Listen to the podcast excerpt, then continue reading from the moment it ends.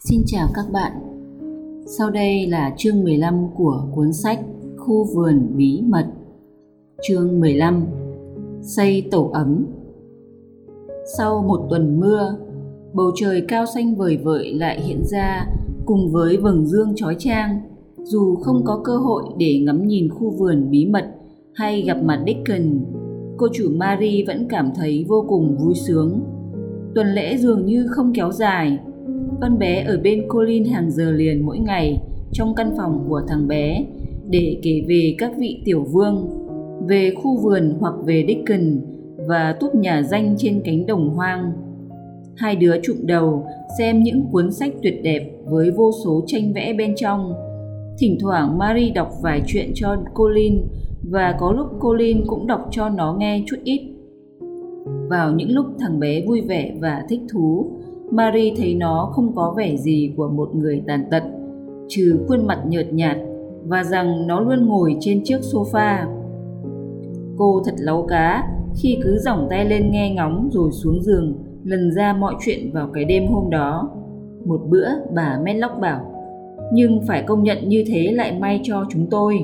Từ ngày có cô cùng chơi, cậu ấy không còn cáu bẩn hay khóc than sầu thảm nữa cô bảo mẫu đã định bỏ việc vì quá mệt mỏi với cậu ấy đấy nhưng giờ cô ấy lại bảo ở lại cũng không sao vì đã có cô chia sẻ nhiệm vụ nói đoạn bà cười ha hả trong các buổi chuyện trò với cô lin, Marie cố thật thận trọng khi nói về khu vườn bí mật. Còn một số điều nó muốn biết về thằng bé, nhưng nó cảm thấy mình có thể tìm hiểu mà không cần hỏi thẳng cô lin. Ngay từ buổi đầu, khi bắt đầu thích ở chỗ Colin, nó muốn biết liệu thằng bé có phải loại con trai mà người ta có thể gửi gắm một bí mật. Thằng bé không có gì giống như Dickens, nhưng rõ ràng nó vô cùng thích thú trước ý tưởng về một khu vườn chưa một ai hay biết. Đến độ con bé nghĩ có lẽ sẽ tin tưởng được nó. Nhưng vì biết nó chưa lâu nên Marie cũng không chắc lắm. Và còn điều nữa, đó là nếu thằng bé là người có thể tin cậy, nếu nó thực sự đáng tin, thì liệu có thể đưa nó đến khu vườn mà không sợ bị ai phát hiện? Ông bác sĩ tốt bụng đã dặn rằng cô Linh cần được sống trong bầu không khí trong lành. Còn thằng bé cũng bảo nó chẳng quản ngại không khí tươi mát trong khu vườn bí mật. Biết đâu khi được hít thở đến thỏa thích khí trời nhẹ nhõm, được làm quen với Dickon và chim ức đỏ được tận mắt thấy muôn vật sinh sôi nảy nở thì nó chẳng còn nghĩ nhiều về cái chết nữa. Thời gian gần đây, Marie thường ngắm nhìn mình trong gương. Nó nhận ra một hình hài khác hẳn đứa trẻ nó từng thấy hôm mới từ Ấn Độ sang. Đứa bé này xinh hơn nhiều. Cả Mather cũng nhận ra những đổi thay đáng kể ở con bé. Khí trời ngoài cánh đồng hoang đã khiến cô khỏe hẳn lên. Cô không còn la hét, không còn gầy nhẳng như trước thậm chí tóc cô cũng không còn lơ thơ trên trán mà đã dày dặn hơn. Khi tóc mọc dài hơn một chút, cô sẽ có một mái tóc óng ả. Tóc tôi cũng giống tôi vậy, Marie bảo, đang khỏe ra và dày dặn hơn. Chắc chắn tóc tôi còn dài ra nữa chứ. Cứ nhìn là biết, má thờ vừa nói, vừa khẽ rũ những lọn tóc quanh mặt con bé. Cô sẽ không còn xấu xí khi tóc mọc dài ra với thêm một chút hồng hào trên đôi má. Nếu khu vườn và không khí trong lành có lợi cho nó thì có lẽ cũng sẽ như vậy với cô Lin. Nhưng có điều, cô Lin ghét mọi người nhìn mình. Có thể cậu ấy chẳng thích thú gì khi gặp Dickon. Tại sao cậu lại tức giận khi có ai nhìn mình hả? Một hôm, con bé vẫn hỏi. Tớ luôn căm thủ chuyện đó, thằng bé đáp. Ngay cả khi tớ còn bé tí, Dạo, họ đưa tớ tới bãi biển. Tớ chỉ nằm lì trong xe ngựa của tớ. Ai ai cũng nhìn tớ chằm chằm. Cả các quý bà cũng chẳng chịu tha. Họ bắt chuyện với bảo mẫu của tớ, Rồi quay sang thì thào to nhỏ. Mà lúc ấy, Tớ thừa biết họ đang bảo tớ Sẽ chẳng sống nổi để mà lớn lên. Thỉnh thoảng có bà còn vỗ vỗ vào hai má tớ mà nói, Đứa trẻ đáng thương có lần một bà vừa làm thế là tớ khóc ré lên và cắn vào bàn tay bà ta. Bà ta kinh hoàng chạy biến. Chắc bà ta cho rằng cậu phát điên như một con chó. Marie bảo tỏ vẻ không hề thán phục chút nào. Tớ không cần biết bà ta nghĩ gì. Colin nhíu mày nói. Tớ đang tự hỏi tại sao cậu không kêu lên và cắn tớ hôm tớ bước vào phòng cậu. Marie nói, rồi nó khẽ nhoẻn miệng cười. Lúc đó tớ tưởng cậu là một con ma hay giấc mộng. Người ta không thể đi cắn một con ma hay giấc mộng được. Và nếu có kêu gào lên thì cũng chẳng ai thèm quan tâm. Liệu cậu có cảm thấy căm ghét không? Nếu nếu có một cậu bé nhìn cậu. Marie ngập ngừng hỏi. Thằng bé lại ngả người trên tấm nệm và ngẫm nghĩ. Có một cậu bé. Nó nói hết sức chậm rãi, như đang cân nhắc từng từ. Có một cậu bé mà tớ cho rằng tớ sẽ không lấy làm phiền. Đó chính là cái cậu bé biết cả chỗ bọn cáo đang sống. Dickon. Tớ cả quyết rằng cậu không phải lo về anh ấy. Marie bảo. Ngay đến chim chóc và súc vật cũng không phải lo về anh ấy cơ mà. Pauline nói, vẫn vẻ ngẫm nghĩ đó có lẽ là lý do tại sao tớ không lo. Anh ấy là một tay thu phục được cả thú hoang và tớ chính là một gã thú hoang chính cống. Nói đoạn, nó phá lên cười và con bé cũng cười theo. Quả thực, câu chuyện đã kết thúc với cảnh hai đứa cùng cười ngặt nghẽo và thấy rằng cái ý tưởng một gã thú hoang đang náu mình trong cái hang của gã nghe thật ngộ quá. Rốt cuộc Marie cảm thấy nó không cần phải lo lắng gì về Colin nữa. Vào cái buổi sáng đầu tiên khi bầu trời trong xanh trở lại, Marie thức dậy từ rất sớm. Mặt trời đang tỏa những tia nắng xiên xiên qua mấy tấm rèm cửa và có một cái gì vui tươi trong cảnh tượng ấy đến nỗi con bé nhảy phát khỏi giường chạy tới bên cửa sổ. Nó tự tay kéo rèm và mở cửa sổ. Một làn khí thơm mát trong lành thoang thoảng lướt qua Cánh đồng hoang đượm một màu xanh ngắt, tưởng chừng như có một phép màu nào đó vừa xảy đến với cả thế giới đó vậy. Đây đó mọi nơi vang lên những âm thanh nhẹ nhẹ sao xuyến của các loài chim đang bắt đầu dọn giọng cho một buổi hòa nhạc. Marie chìa bàn tay ra ngoài cửa sổ, hong nó trong ánh nắng. Ấm quá, ấm quá, ấm áp thế này thì các mầm non sẽ chóng nhú trồi và rễ sẽ ra sức mọc lên từ trong lòng đất con bé quỳ xuống và thò hẳn người ra ngoài cửa sổ hít một hơi thật sâu rồi khịt khịt mũi cho tới khi nó cười phá lên. Khi chợt nhớ tới những gì mà bà mẹ Dickon đã nói về chóp mũi rung rung như mũi thỏ của cậu ấy. Còn sớm quá, con bé thầm nhủ, mấy đám mây nhỏ kia toàn một màu hồng, mình chưa từng nhìn thấy bầu trời như thế bao giờ. Chưa một ai thức giấc. Mình thậm chí còn chưa nghe thấy tiếng của những người làm trong chuồng ngựa nữa một ý nghĩ bất chợt khiến con bé rón rén bước đi. Mình không thể đợi được. Mình phải ra ngó lại khu vườn bí mật xem sao. Lúc này marie đã có thể tự mặc quần áo được rồi. Nó chỉnh tề váy áo trong vòng có 5 phút. Nó biết một cửa ngách nhỏ mà nó có thể tự mở lấy. Nó chạy như bay xuống tầng dưới, trên đôi chân mới chỉ vội xỏ tất. Ra đến gần đại sảnh, nó mới xỏ xong giày. Con bé tháo xích cửa gạt then cài tra chìa khóa xong thì cánh cửa mới chịu mở ra. Nó lao xuống bậc thềm chỉ với một cú nhảy. Và thế là nó đã đặt chân lên bãi cỏ xanh mơn mởn nơi ánh nắng chan hòa tỏa xuống thân mình nó. Mùi hương thoang thoảng ngọt ngào ấm áp vây quanh nó cùng tiếng vi vu réo rắt và tiếng hót lanh lảnh từ khắp các bụi rậm lùm cây đang vọng đến bên tai. Con bé siết chặt hai bàn tay trước niềm vui thuần khiết, rồi ngước nhìn bầu trời. Bầu trời ấy vừa xanh ngăn ngắt vừa phơn phớt hồng, pha chút ánh ngọc trai lẫn trong màu trắng nõn nà, và rồi tràn ngập ánh sáng của tiết xuân. Đến nỗi con bé cảm thấy nó muốn tự mình huýt sáo và hát vang lên. Biết rằng các con chim hét chim ức đỏ và cả chim triển triện cũng khó lòng mà nén nổi điều đó. Con bé chạy lần theo các bụi cây và đường mòn dẫn tới khu vườn bí mật. Tất cả đều khác rồi, con bé nói. Thảm cỏ xanh tươi hơn, các chồi biếc đang nhú lên khắp mặt đất. Các búp lá đều mở ra và các mầm xanh đang lấp ló.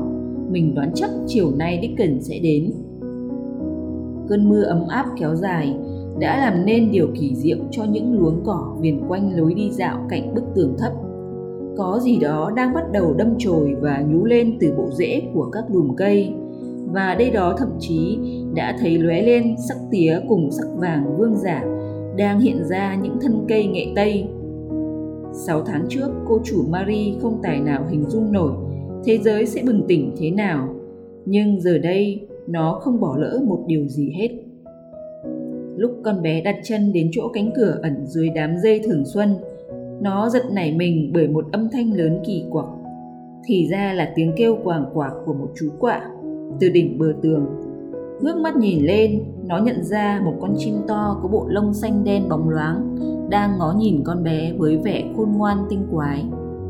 Từ trước tới giờ, Marie chưa từng nhìn một con quạ gần đến thế, khiến nó thấy hơi lo. Nhưng ngay sau đó, con quạ kia trải rộng đôi cánh bay ngang qua khu vườn. Marie hy vọng nó không định ở lại trong đó, liền để cánh cửa ra xem con quạ có còn đó không. Khi đã vào hẳn trong vườn, con bé nhận ra có lẽ con chim định ở lại bởi vì nó đã xả xuống đậu trên một cây táo còi. Dưới tán cây táo là một con vật bé xíu, có bộ lông hung đỏ và chiếc đuôi bông xù. Cả hai con vật đều đang ngắm nhìn tấm lưng trần quý dạp và cái đầu tóc hung hung của thằng Dickon lúc này đang quỳ trên cỏ làm việc cật lực. Marie phóng như bay qua thảm cỏ tới bên thằng bé. Ôi Dickon, Dickon! Con bé kêu toáng lên. Sao anh có thể đến đây sớm thế hả anh? Mặt trời mới chỉ vừa mọc kia mà. Thằng bé đứng dậy, nó cười to sôi nổi, rồi đưa tay vào vỏ cho mái tóc rối bù lên. Đôi mắt nó chẳng khác nào một mảng trời xanh. Ây, tôi thức dậy trước đó lâu rồi, làm sao có thể lần trần trên giường cơ chứ? Mọi thứ của thế giới đều bắt đầu trở lại vào sáng hôm nay. Tất cả đang vận động, dì dầm, bới tìm, líu lo, làm tổ và cùng nhau hít thở làn hương thơm ngát. Đến nỗi người ta phải ra ngoài mà sống, chứ chẳng ai chịu nằm dài ở nhà. Khi mặt trời thức dậy, cả cánh đồng hoang đều phát điên lên vì sung sướng. Lúc ấy tôi đang nằm giữa bụi thạch nam, bản thân cũng tưởng mình sướng đến phát điên lên. Tôi cứ hét tướng lên rồi lại hát, rồi tôi tới thẳng đây, tôi không thể không tới. Tại sao ư? Bởi khu vườn nằm đây đợi tôi. Marie đưa hai bàn tay lên ngực, hồn hển như người vừa mới chạy. Ôi Dickon, Dickon, nó thốt lên, tôi thấy hạnh phúc đến nỗi khó mà thở nổi. Thấy Dickon chuyện trò với kẻ lạ mặt, con vật tí hon có cái đuôi xù ngóc đầu khỏi chỗ của nó dưới gốc cây và sán lại gần thằng bé. Còn con quạ lại cất tiếng kêu quàng quạc lần nữa, tung cánh từ trên cành cây nơi nó đậu đỗ thật êm du xuống bên vai Dickon. Đây là cáo con bé nhỏ, thằng bé nói, xoa lên cái đầu màu đỏ xinh xinh của con vật. Tên nó là đại úy, còn đây là bù hóng. Con bù hóng ấy à? Nó đã bay qua cánh đồng hoang theo tôi. Còn đại úy, hắn chạy thục mạng như thể có bảy chó săn đang truy đuổi đằng sau. Cả hai đứa đều có cùng cảm giác với tôi. Hai con vật đều nhìn Marie không chút sợ hãi. Khi Dickon bước đi, con bồ hóng vẫn đậu trên vai thằng bé, còn đại úy thì cuốn quýt sát liền bên nó. Trong này, Dickon kêu lên, xem chúng đang nhú lên này. Và đây, đây nữa, ôi, nhìn kia nữa kìa. Nó quỳ thụp xuống, Marie chạy lại bên nó. Chúng thấy cả một khóm nghệ tây đang đua nhau khoe những sắc vàng, da cam và tím từ bao giờ.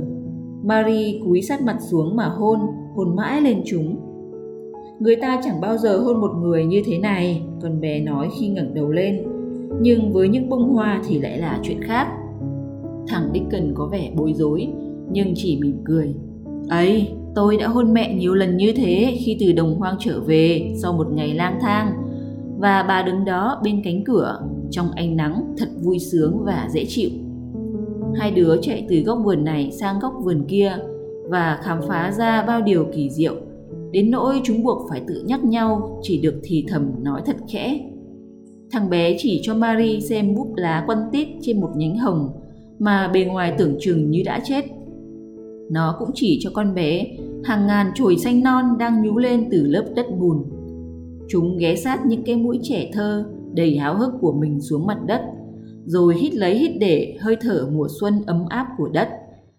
Chúng sới đất nhổ cỏ, và cười khẽ trong nỗi sung sướng vô ngần cho tới khi mái tóc cô chủ Marie rối bù như tóc của Dickens và hai má nó đỏ ửng không khác gì má thằng bé. Biết bao niềm vui trần thế đã đến với khu vườn bí mật buổi sáng hôm ấy.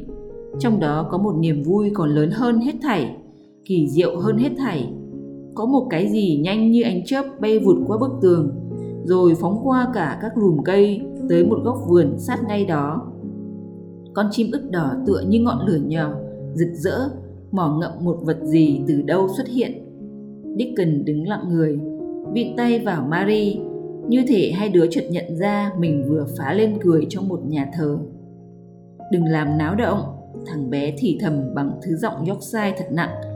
Chúng mình phải tránh cả thở mạnh nữa. Trông thấy nó lần vừa rồi là tôi biết nó đang mùa kết đôi. Đấy là con chim bức đỏ của ông Ben Weatherstaff.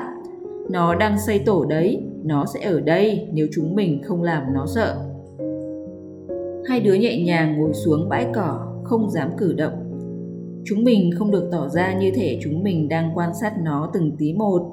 Dickens bảo, cậu chàng sẽ bay khỏi đây nếu phát hiện chúng ta đang quấy rầy. Nó sẽ hơi khó tính một chút thôi cho đến khi tất cả chuyện này qua đi. Nó đang đảm đương gánh nặng gia đình đấy. Nó sẽ e dè và dễ bực mình lắm đấy. Nó không có thì giờ để chơi bời thăm hỏi hay nói chuyện tầm pháo đâu. Chúng mình cần giữ im lặng thêm chút nữa và cố vờ như mình là cỏ cây hay bụi rậm. Cho đến khi nó quen với chúng mình, tôi sẽ hót một hồi và rồi nó sẽ hiểu chúng mình chẳng hề cản đường nó. Cô chủ Marie không chắc có làm nổi như Dickon không, giả vờ bắt chước cỏ cây, bụi rậm cho bằng được. Nhưng thằng bé nói về những điều lạ lùng đó cứ như thể đó là những chuyện đơn giản và tự nhiên nhất đời vậy. Quả thực con bé cảm thấy việc đó hoàn toàn dễ dàng đối với Dickon. Nó thận trọng quan sát thằng bé mấy phút liền. Tự nhủ biết đâu Dickon lại chẳng lặng lẽ mà biến thành cành lá cũng nên. Nhưng thằng bé chỉ ngồi im phăng phắc và bất chợt buông thấp giọng đến mức cũng lạ là Marie còn nghe được nó, dù rằng con bé đã nghe được. Vào cữ này của tiết xuân, chim thường xây tổ, thằng bé nói. Tôi dám đánh cược rằng kể từ khi có thế giới thì năm nào chuyện đó cũng đến. Vạn vật có cách nghĩ và cách làm riêng của chúng và con người tốt hơn hết là đừng có can thiệp vào.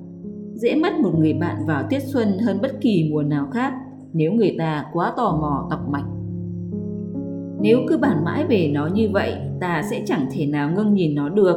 Marie nói khẽ khàng. Ta nên nói chuyện khác đi. Có điều này tôi muốn nói với anh đây. Nó sẽ thích hơn nếu ta nói chuyện gì khác. Dickens tiếp lời. Cô định bảo gì tôi? Uhm, anh có biết gì về cô Lin không? Marie thì thào hỏi. Dickens quay đầu nhìn con bé. Thế cô biết những gì về cậu ấy? Tôi đã gặp cậu ấy suốt tuần vừa rồi. Ngày nào tôi cũng được nói chuyện với cậu ấy. Cậu ấy rất muốn tôi tới. Cậu ấy bảo tôi đã giúp cậu ấy quên hẳn những chuyện ốm đau chết chóc. Marie trả lời. Dickon trông nhẹ nhõm hẳn, ngay khi sự ngạc nhiên trên khuôn mặt bầu bĩnh của nó biến mất. Tôi lấy làm mừng vì điều đó, Dickon thốt lên. Đáng mừng lắm. Như thế tôi sẽ thấy dễ chịu hơn. Tôi vẫn biết không được phép nói bất cứ chuyện gì về cậu ấy, mà tôi thì lại không thích che giấu điều gì. Chẳng lẽ anh không thích giấu giếm chuyện khu vườn bí mật? Tôi chưa hề kể với ai về nó, Dickon đáp. Nhưng tôi có bảo mẹ, mẹ à, con có một bí mật buộc phải giấu kín. Đấy không phải là điều xấu, mẹ biết đấy. Chẳng tệ hơn việc che giấu một tổ chim. Mẹ không phiền lòng vì điều đó, phải không mẹ? Marie lúc nào cũng thích được nghe về người mẹ. Vậy bà đã nói gì? Nó hỏi mà không hề sợ phải nghe câu trả lời. Dickens tuét miệng cười ngọt ngào. Thì cũng giống như bà và những gì bà vẫn nói. Thằng bé đáp. Bà khẽ xoa đầu tôi rồi cười bảo. Hừ, anh chàng này, con cứ việc giữ cái bí mật mà con thích. Mẹ biết cái tính của con 12 năm nay rồi còn gì. Anh biết Colin như thế nào? Marie hỏi. Mọi người ai nấy đều biết ông Craven có một đứa con trai, sinh ra vốn què quặt và họ cũng biết ông Craven không thích nó bị đem ra bàn tán. Mọi người đều lấy làm tiếc cho ông Craven, bởi bà Craven là một phu nhân xinh đẹp, và hai người đã yêu thương nhau đến thế. Bà Medlock thường dừng chân tại ngôi nhà danh của chúng tôi mỗi bận bà sang bên thay tê. Và lần nào bà cũng nói chuyện với mẹ tôi trước mặt cả lũ trẻ con chúng tôi vì bà biết chúng tôi đã được dạy dỗ thành những đứa đáng tin cậy. Làm thế nào mà cô phát hiện ra cậu ấy? Lần vừa rồi về thăm nhà, nom chị Ma thở lo lắng lắm. Chị ấy kể rằng cô đã nghe thấy cậu ấy khóc và cô đã hỏi những câu khiến chị ấy chẳng biết phải trả lời ra sao. Marie bèn thuật lại chuyện tiếng gió hú giữa đêm khuya đã khiến nó thức giấc. Tiếng nức nở xa xăm đã dẫn bước nó tới những hành lang tối tăm với cây nến trên tay. Rồi việc nó mở cánh cửa của căn phòng có ánh sáng lờ mờ, với chiếc giường có bốn cột chạm trổ kê ở góc phòng. Đến đoạn nó miêu tả khuôn mặt trắng ngà nhỏ nhắn và đôi mắt có mi đen kỳ lạ của Colin thì thằng Dickon lắc đầu. Chúng giống hệt đôi mắt bà mẹ chỉ có điều đôi mắt bà luôn cười, tôi cũng nghe họ nói vậy. Thằng bé tiếp. Họ còn bảo ông Craven không thể chịu đựng được việc nhìn cậu ấy khi cậu ấy thức. Bởi vì đôi mắt cậu giống mắt bà mẹ quá đỗi. Có khắc chăng là vẻ đau khổ trên khuôn mặt cậu. Anh có cho rằng cậu ấy muốn chết không? Marie thì thầm hỏi. Không, nhưng cậu ấy ước giá cậu ấy đừng bao giờ sinh ra thì hơn. Còn mẹ tôi Bà bảo rằng đó là điều bất hạnh nhất trên đời đối với một đứa trẻ. Ông Craven đã mua bất kể thứ gì mà tiền bạc có thể mua được cho anh chàng tội nghiệp ấy. Chỉ có điều, ông muốn quên đi sự hiện diện của cậu ấy trên đời này.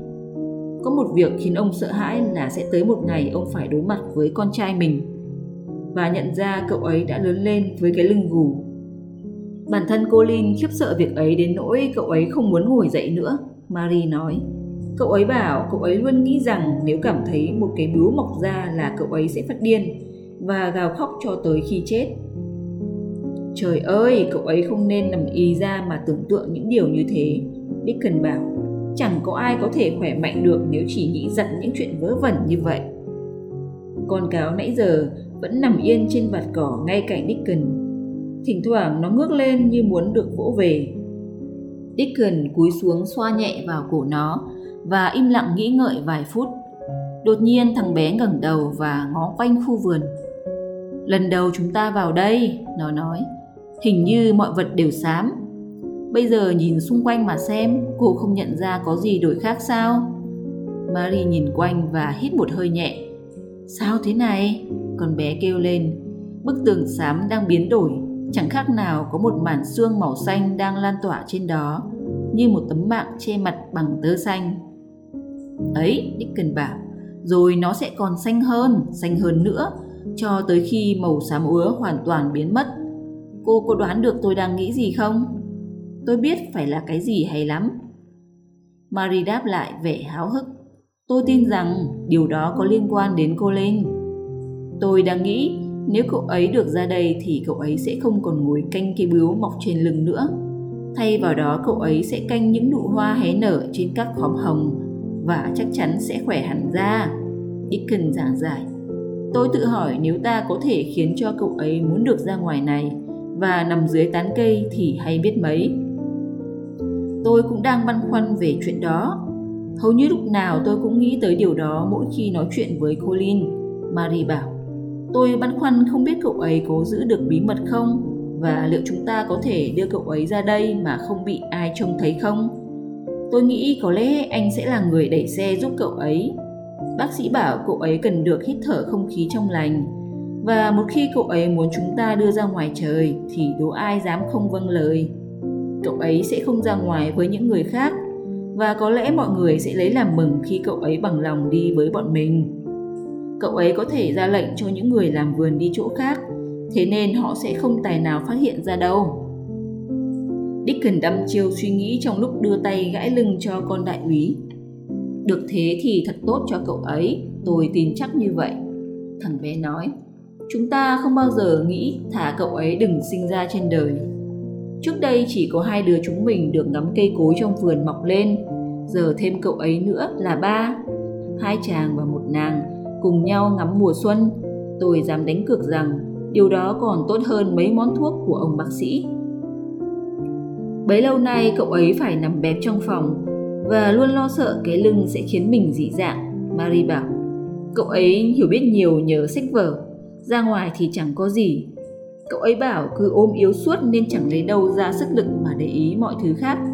Thành thử cậu ấy ghét ra khỏi nhà, ghét vườn tược và ghét luôn cả người làm vườn.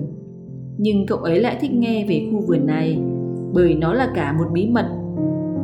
Tôi không dám kể lể nhiều, nhưng cậu ấy bảo rất thèm được ngắm nó. Chắc chắn một lúc nào đó chúng ta sẽ đưa cậu ấy tới đây, Dickon tiếp. Tôi đủ sức đẩy xe cho cậu ấy. Cô có để ý thấy con chim ức đỏ và con mái của nó vẫn mải mê làm việc trong lúc ta ngồi đây không? Hãy xem nó đang đậu trên cái cành kia kìa. Nó đang phân vân tự hỏi đâu là chỗ tốt nhất để nó cài cái cành nhỏ vừa ngập trong mỏ mang về. Thằng bé huýt một tiếng trầm trầm. Con chim ức đỏ quay đầu nhìn nó vẻ dò hỏi. Mỏ vẫn ngậm cái cành non. Dickens nói với nó theo kiểu lão Ben Weatherstaff vẫn thường làm. Nghe như một lời khuyên thân thiện. Nơi nào mày chọn để làm tổ, hẳn đó là nơi yên lành. Trước khi rời khỏi vỏ trứng thì mày đã hiểu phải làm một cái tổ cho gia đình mình ra sao rồi. Tiếp tục đi anh bạn, đừng để phí thời gian. Ôi, tôi thích nghe anh nói chuyện về nó, Marie nói và bật cười sung sướng. Ông Ben Weatherstaff cứ mắng mỏ và trêu chọc nó, còn nó thì nhảy nhót xung quanh như hiểu được từng từ một, và tôi biết nó thích thế lắm. Ông Ben bảo nó tự phụ đến mức thà bị ném đá chứ không thể không được ai để ý. Dickon nghe vậy cũng phải bật cười, thằng bé tiếp tục trò chuyện. Mày thừa biết bọn tao không muốn quấy rầy mày, nó bảo với con chim ức đỏ. Như bọn tao đây cũng gần như những kẻ sống đời hoang dã. Bọn tao cũng đang xây tổ đấy, Chúa phù hộ cho mày. Coi chừng đừng nói với ai về bọn tao nhé, nghe không? Và mặc cho con chim ức đỏ không trả lời, bởi vì nó đang ngậm đầy mỏ. Marie vẫn biết rằng khi nó bay đi cùng với cành nhỏ, trở về góc vườn của nó, bóng sẫm trong đôi mắt sáng như giọt sương của nó ngụ ý rằng nó không đời nào đi kể bí mật của chúng cho thế giới này